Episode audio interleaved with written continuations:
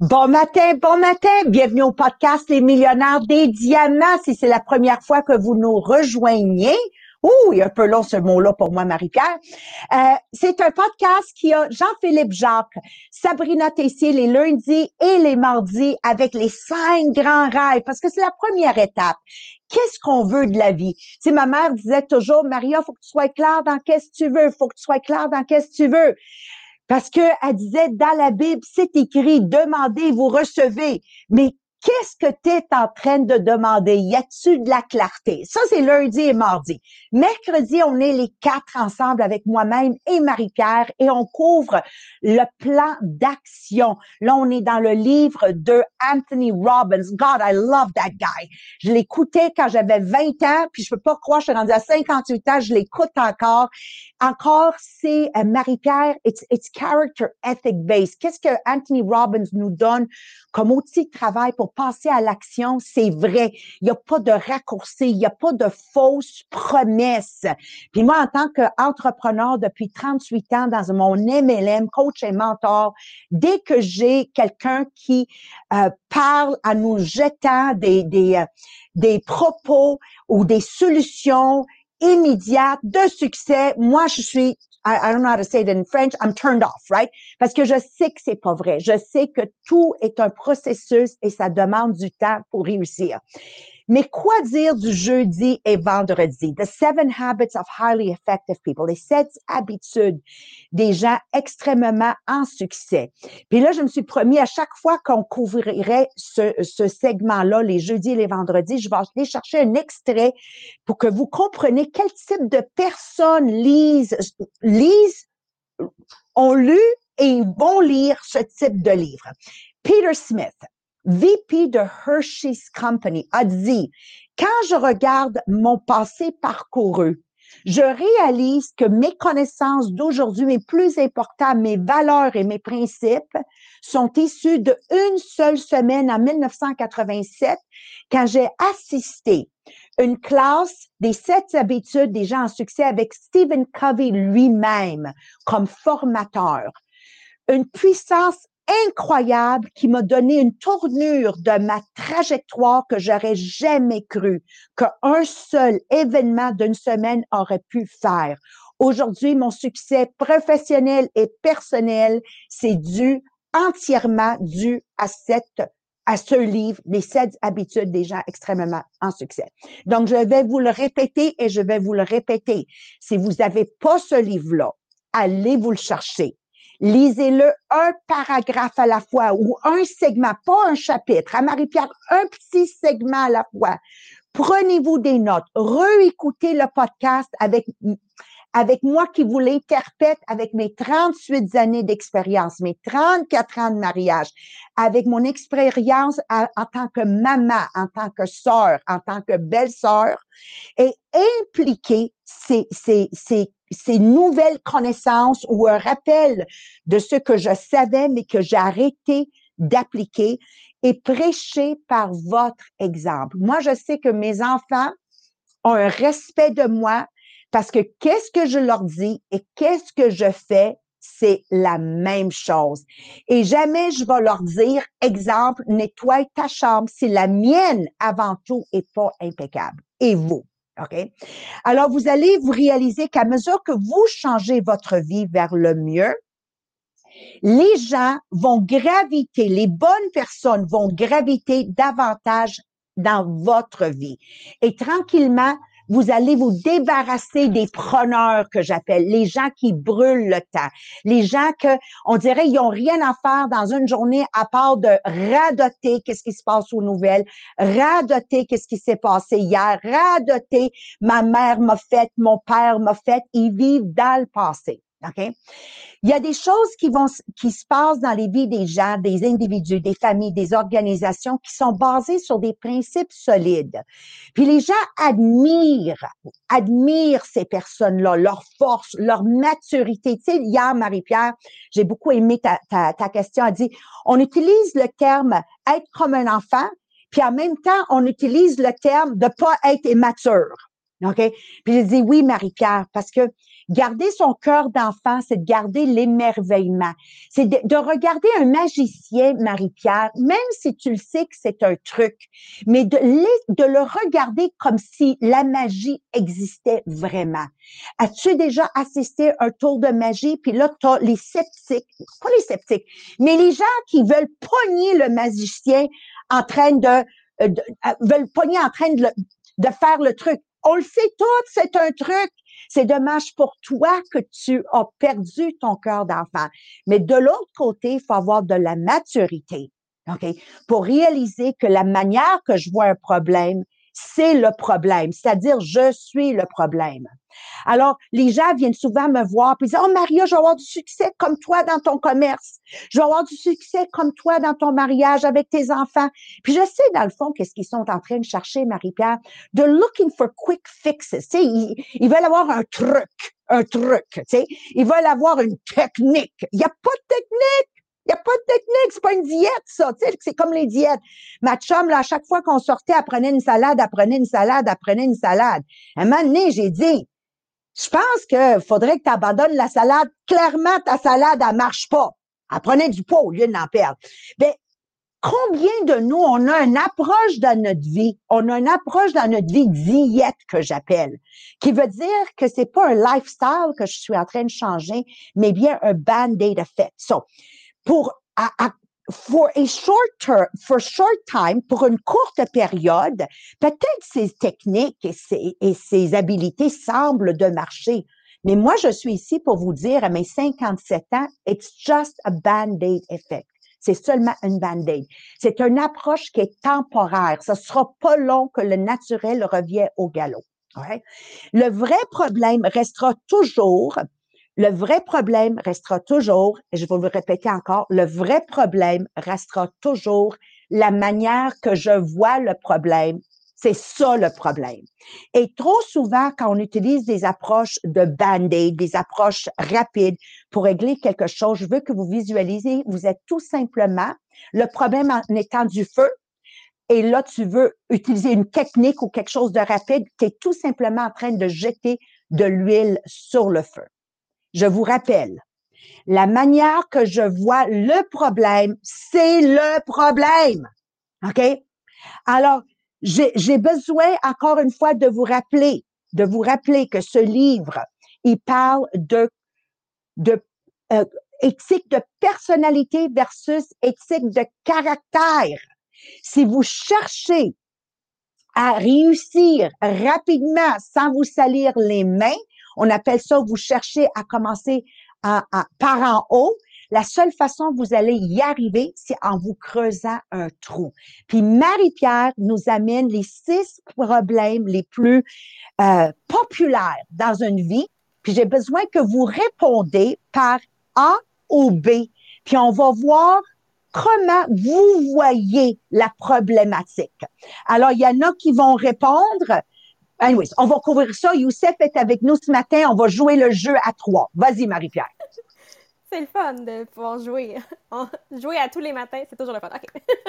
Donc, on va y aller avec les six problèmes de vie les plus courants.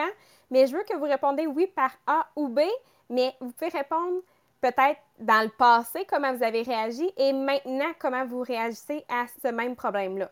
Comme ça, ben, vous pouvez répondre deux fois pour chacune des exemples. Donc, exemple numéro un, c'est une crise financière. Donc, ça se peut que tu as déjà perdu ton emploi, tu as déjà perdu peut-être un investissement majeur. Donc, qu'est-ce que tu as fait quand tu as été dans un pétrin financier?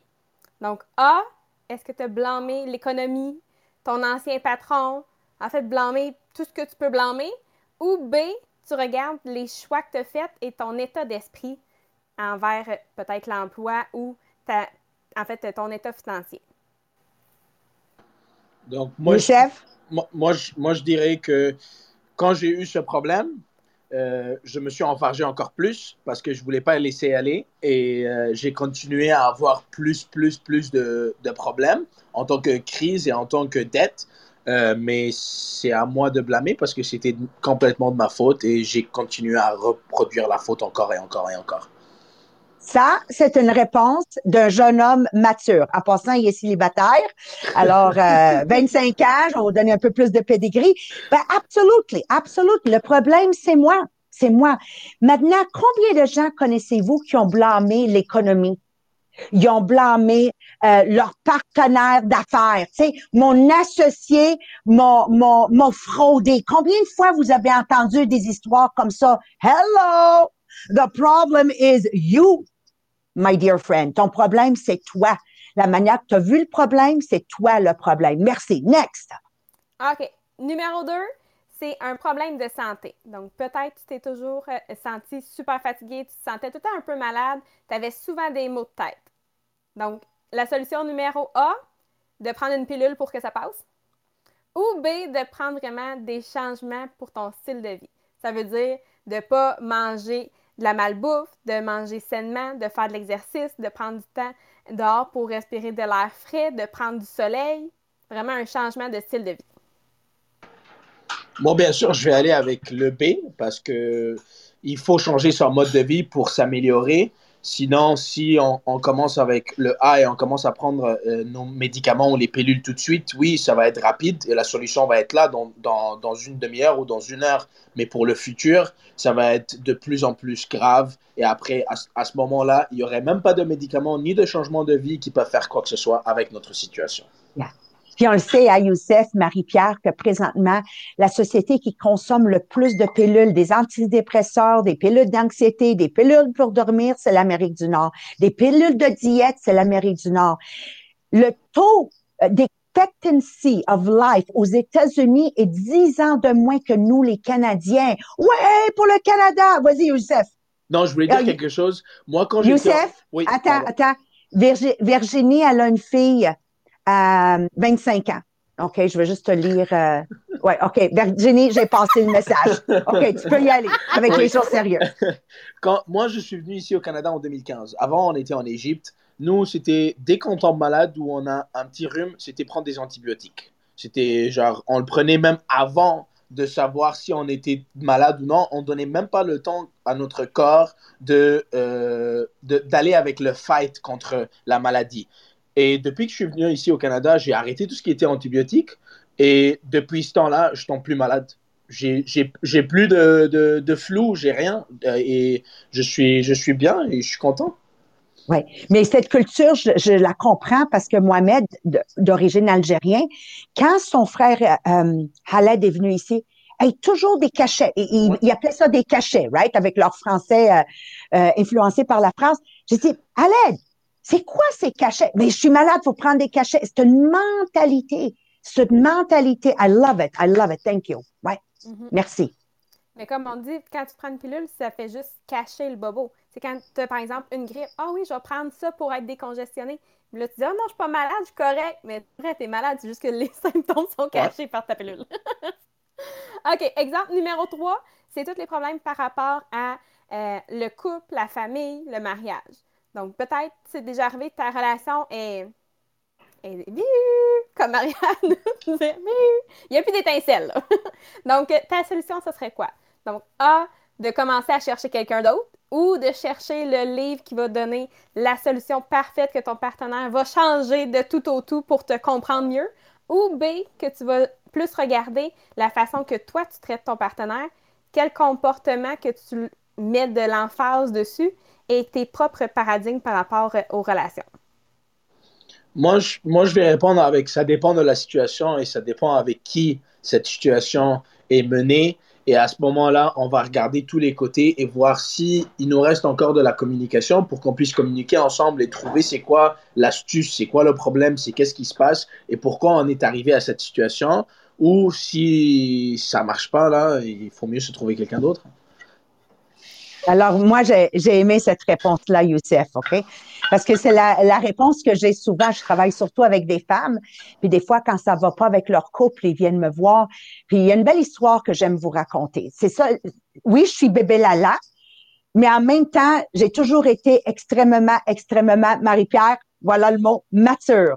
J'avais 18, 19 ans. Puis j'avais pas encore eu de chum euh, dans ma vie. Puis j'ai un, un un bon monsieur, il m'invite à dîner au coin de, de Crescent in Maisonneuve. Il y avait un espèce de café là-bas. Anyways, the waitress a jamais eu le temps de venir nous demander notre commande que je m'avais déjà levée, puis j'ai dit bye bye à cette euh, première rencontre. Et, je, je, je, vous explique. Puis Youssef, je veux que tu m'entends bien comme il faut, OK? Parce qu'à chaque fois que je, je parle en privé avec quelqu'un qui a des problèmes de couple matrimonial, parce que oui, même si je suis un leader dans un MLM, ma job numéro un, c'est de vous écouter. Puis je suis la meilleure psychologue, la meilleure marriage counsel qu'il n'y a pas, parce que je fais bien d'autres choses qu'enseigner des gens à gérer une entreprise. Et la chose que je dis toujours, Youssef, wasn't there a red flag? Est-ce que tu n'as pas eu un petit, petit drapeau rouge, même dans la première semaine que tu as rencontré l'individu? Puis quand les gens sont prêts à m'entendre, ils vont tous dire sans exception oui. Et j'ai dit, et pourquoi tu as continué? Alors, je vous explique. Ça faisait même pas dix minutes que le jeune homme avait dit une connerie qui répondait pas à mes valeurs. Ça veut pas, je suis pas en train de vous dire j'ai raison ou tort. C'est pas une question de tort ou raison, mais j'ai des valeurs. Moi, j'ai euh, un caractère, j'ai des valeurs extrêmement profondes. Je pourrais même pas vous dire qu'est-ce qu'il a dit, mais c'était assez que c'était un premier drapeau rouge qui a fait dans ma tête. Si ça fait dix minutes qu'on est assise puis il a dit cette connerie, peux-tu imaginer après dix ans? Mon cerveau I have that maturity. Like, immédiatement, j'ai dit, dix minutes, il a sorti ça. Tu t'imagines, ans, Maria? Donc, ça me donnait même pas à rien d'attendre le menu. Ça me donnait à rien de perdre une autre heure avec quelqu'un que c'était clairement pas allé, aller être quelqu'un futur dans ma vie. Moi, je suis pas un automobile. On met, on, fait pas un test drive avec moi. Tu comprends-tu, là? nobody test drives me. OK? Donc, c'est, c'est, euh, c'était non. Alors, quand j'ai décidé de marier Mohamed, it wasn't a test drive. Quand j'ai décidé, c'est parce que check case numéro un, il répondait check case numéro deux. Donc, je dis à Youssef, je dis à Ahmed la même chose. Avant de vous asseoir et donner la commande à la waitress, y a-tu un drapeau rouge? Oui. Alors, lève-toi. Va pas tester la machine parce que c'est là que tu te fais avoir. C'est bon, hein, Youssef? OK. Juste. Le visuel est vraiment là avec le test drive. On a eu vraiment le OK! L'exemple numéro 4 par rapport au travail d'équipe. Donc, peut-être, tu t'es déjà dit, mon équipe, ça ne travaille pas comme, comme je voudrais. C'est pas en train de donner les résultats que j'aimerais.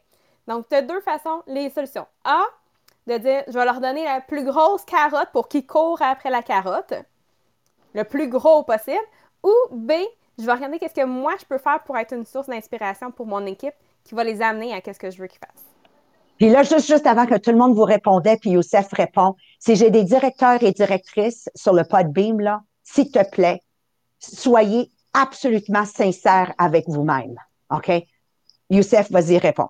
Moi, je vais bien sûr aller avec B parce que nous, quand on a une équipe et on est en charge d'une équipe, c'est nous qui leur créons l'ambiance, c'est nous qui créons le, euh, le, le, mode de travail et on veut qu'il soit le plus efficace et le plus productif. Mais si on n'arrive pas à nous leur mener ça et avoir une ambiance et un espace euh, très productif pour eux et pour travailler et pour leur donner aussi une importance, c'est pas juste un chiffre. Ils sont juste pas là parce qu'ils sont comme n'importe qui d'autre. Non, ils ont une importance et ils sont là parce que on a besoin d'eux comme Marielle dit tout, tout, le temps là, avec euh, le. Euh, euh, comment on disait la phrase avec the, the dream work? Teamwork make the dream work. Dream work. Exactement, c'est ça. Donc, si on n'a pas une bonne équipe, on va jamais pouvoir avoir ce que nous on peut faire parce que tu peux toujours tu peux jamais travailler toi-même juste en personne et avoir tout ce succès là si tu n'as pas une bonne équipe derrière qui te pousse pour atteindre ce niveau de succès. Et voilà. Puis Youssef, faut que tu imagines que moi, dans mon MLM à moi, là, j'ai, écoute, je vais, je vais le dire, moi, je suis très franche, très transparente, très ouverte. Combien de directeurs et directrices dans ma propre organisation donnent tellement de stock? on appelle ça le carrot and donkey effect. Ils pensent que plus grosse la carotte, ils vont, ils vont travailler. Ben, ben au contraire, ils sont déçus. Ça n'a rien à voir avec la carotte. OK? Puis là, ils font des changements dramatiques. Ils arrêtent de parler à une vendeuse ou un vendeur. Un employeur va, va, va mettre à la porte quelqu'un. Euh, non, non. Prenons le temps d'écouter le besoin de mon monde, numéro un. Et numéro deux, prêcher par l'exemple. Donc, moi, je dis toujours dans mon domaine de vente, si tu veux une équipe qui vend, est-ce que tes ventes à toi reflètent? Qu'est-ce que tu veux demander à l'équipe? Tu n'as pas besoin de mettre une carotte. Ils vont être drivés comme hier, vous avez vu, on a fait parler Julie. Euh, euh éteins ton micro, merci. Euh, on a fait parler Julie dans notre équipe, ben c'est quelqu'un qui prêche par l'exemple. Donc moi je dis à mes directeurs et directrices, are you preaching by example? You know, des fois, elle dit, oui, mais je mets pas les ventes à mon nom. OK, est-ce que tu as souligné à qui tu as mis les ventes? Parce que très souvent, tu le soulignes pas parce que ça, ça représente pas tant que ça. Puis, rappelez-vous que tout ça est un comportement de band-aid. Tu essaies de te cacher comme mon amie qui mangeait de la salade puis elle comprenait pas pourquoi elle engraissait. C'est parce que c'est qu'est-ce qu'elle faisait en cachette, le problème? I love it. OK, next. OK. Le cinquième, c'est le stress de jamais avoir assez de temps pour tout faire qu'est-ce qu'on a à faire. Donc, ça, c'est un des problèmes les plus courants. Donc, solution A, de chercher un livre ou d'assister à un séminaire sur la gestion du temps pour trouver la solution parfaite pour avoir plus de temps. Ou B, de regarder comment moi je vois mon temps. C'est quoi mes paradigmes par rapport au travail et le temps? Moi, je vais avec euh, B. Pourquoi? Pourquoi? Pardon? Why? Why B? Parce que il, faut tout le temps regarder de son côté qu'est-ce que nous, on peut organiser et comment je peux préparer mon temps pour qu'il soit le plus efficace et le plus euh, productif et je peux m'en servir le plus. Parce que ce qui arrive que moi, personnellement, j'avais un problème avec l'organisation et avec le temps parce qu'à chaque fois, je disais, OK, j'ai 12 heures, j'ai 14 heures, j'ai 18 heures dans ma journée, mais je, je pense que je suis vraiment occupé et que j'utilise tout le temps. Mais c'est pas vrai parce que je passe 3 heures sur les réseaux sociaux, 2 heures ici, 3 heures là. Mais si j'utilise vraiment tout ce temps-là pour être productif et pour pouvoir avoir ce temps-là pour moi-même et pour euh, avancer avec mes projets, je serai quelque part d'autre. En ce moment, j'ai changé parce que j'ai travaillé beaucoup sur mon organisation et comment essayer de profiter de ce temps le plus possible. Et maintenant, euh, je connais la réponse. Donc, c'est B. Puis maintenant, euh, je suis là. Exactement. Moi, je suis ton 2 par 4, Youssef. 2 par 4, OK? Donc, trop souvent, la problématique, c'est qu'on parle pour rien ou on parle 10 minutes quand j'aurais pu le dire en deux minutes puis je refuse de voir que je parle trop pour rien. D'autres fois, c'est que je fais toutes sortes de travail, comme as dit, Youssef, que faut le faire, mais je suis en train de le passer avant le travail qui va me générer de l'argent. Donc, c'est pour ça que j'aime beaucoup mon conditionnement de 30 jours. Si vous n'avez pas un, allez vous en chercher un sur le groupe Les Millionnaires des Diamants Facebook. Vous savez comment aller chercher. Parce que moi, je fais mes tâches, mes 10 tâches aujourd'hui, commençant par la numéro 1, qui va me générer les revenus et les résultats que je veux. Puis s'il reste le temps, je vais faire le reste. Mais beaucoup de gens commencent par qu'est-ce qu'ils aiment. Ma mère disait toujours, les gens en succès font ce que les ratés n'aiment pas faire. Alors, pourquoi tu concentres une grande partie de ta journée à faire qu'est-ce que tu aimes faire? Non, non. Fais qu'est-ce que tu dois faire pour générer des résultats, pour que tu finisses par aimer ça le plus. Comme moi, aujourd'hui, je suis rendue à un stade dans ma vie que j'engage tout le monde à faire ce que je peux déléguer. Like, moi, Youssef, faut que tu comprends, j'adore faire mes propres movies. Moi, j'ai l'application Magisto. Moi, je les ai toutes. puis j'aime ça. Mais la problématique, c'est que le temps que je fais ça, je fais pas ce que me génère des résultats comme mon podcast. Combien d'années je m'avais dit, hey, un jour, je vais faire un podcast. Mais non, je pouvais pas le commencer parce que je suis en train de faire mes propres movies. Là, j'ai quelque chose que je dois déléguer, comme prendre les photos le lundi soir. Message, Youssef, OK? Euh, parce que j'aime ça. Puis j'aime ça me donner des excuses pour acheter du stock sur Amazon. Tu comprends-tu? Mais la problématique avec ça, à Marie-Pierre, ça m'empêche de rencontrer un couple de directeurs parce que j'ai des photos à prendre. Euh, hein? OK? So understand, understand que le stress que je me crée, c'est tout simplement mes choix sont pas les bons. OK? Mais on a tous le même 24 heures. OK, next, Marie-Pierre. Oui, donc le dernier exemple, c'est tous les échecs dans la vie. Donc, que ce soit dans n'importe quel domaine, que ce soit un échec au travail, que ce soit un échec dans l'apprentissage de quelque chose, dans la communication, peu importe. Donc, c'est quoi la solution? Numéro A, de trouver des excuses ou de blâmer tout le monde autour de toi ou B, de considérer tous les échecs comme une opportunité d'apprendre plus et de se développer.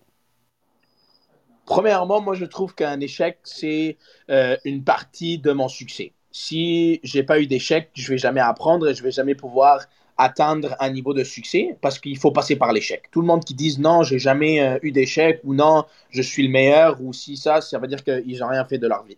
Donc, euh, moi, bien sûr, je, je, je, je prends l'échec pour apprendre et pour me développer et pour pouvoir arriver à, mon tour de succès où je veux. Euh, donc, moi, j'y vais avec le B.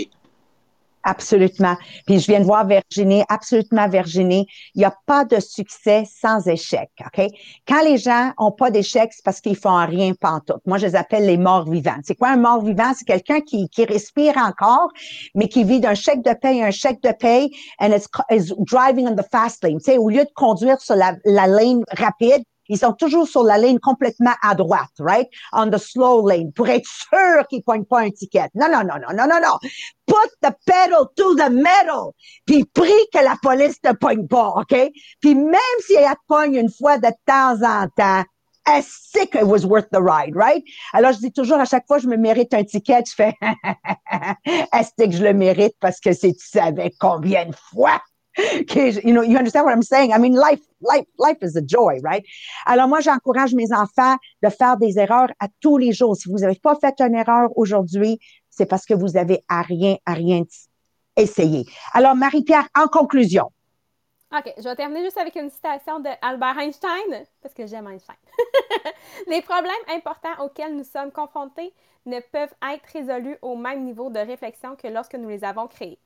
Ce qui veut dire tu es responsable d'avoir créé les problèmes qui t'arrivent, mais nécessairement quand tu arrives face à un problème, tu vas te développer pour être capable de le, résoudre. Donc, c'est sûr que oui, tu vas avoir des problèmes parce que tu vas toujours te développer pour devenir la meilleure version de toi-même.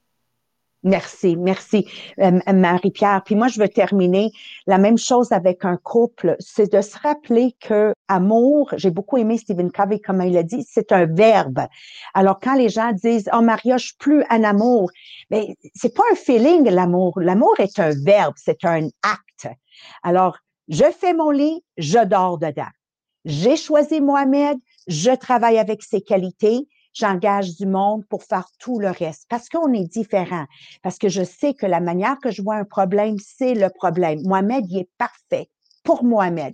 S'il y a quelque chose que j'aime pas, c'est pas lui le problème, c'est ma façon de euh, peut-être sa manière de remettre à demain des choses qu'il aurait pu faire aujourd'hui. Ça, ça m'appartient à moi.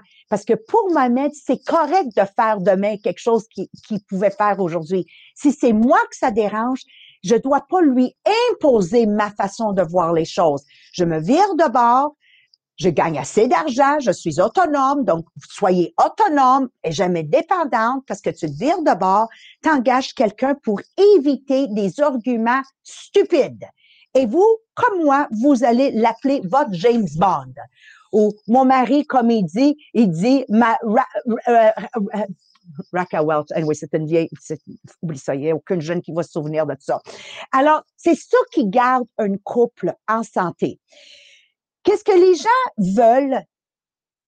C'est qu'ils veulent des vrais euh, codes d'éthique de travail pour réussir. Ils sont en train de devenir complètement désillusionnés. Ah, j'espère que je dit comme il faut, par des promesses vides qui causent l'éthique de personnalité. OK? Des gens comme moi, qu'on est des leaders à long terme. Moi, quand je me suis mariée, c'était à vie. Quand j'ai eu mes enfants, j'allais être responsable pour eux à vie. Un moment quelqu'un avec qui je travaille avec a dit, tu sais, Maria, c'est comme nos enfants. On, on, les élève, mais à un moment donné, on n'est plus responsable pour eux. Ah! Qu'est-ce qu'il faut pas que j'entends? Je suis responsable pour mes enfants à vie, à vie, peu importe l'âge que j'ai, puis peu importe l'âge qui ils ont. I am responsible. I am responsible. On, est à la recherche de substances, on est à la recherche de, de processus de fonctionnement qu'on sait et on comprend, c'est à long terme que nous allons réussir.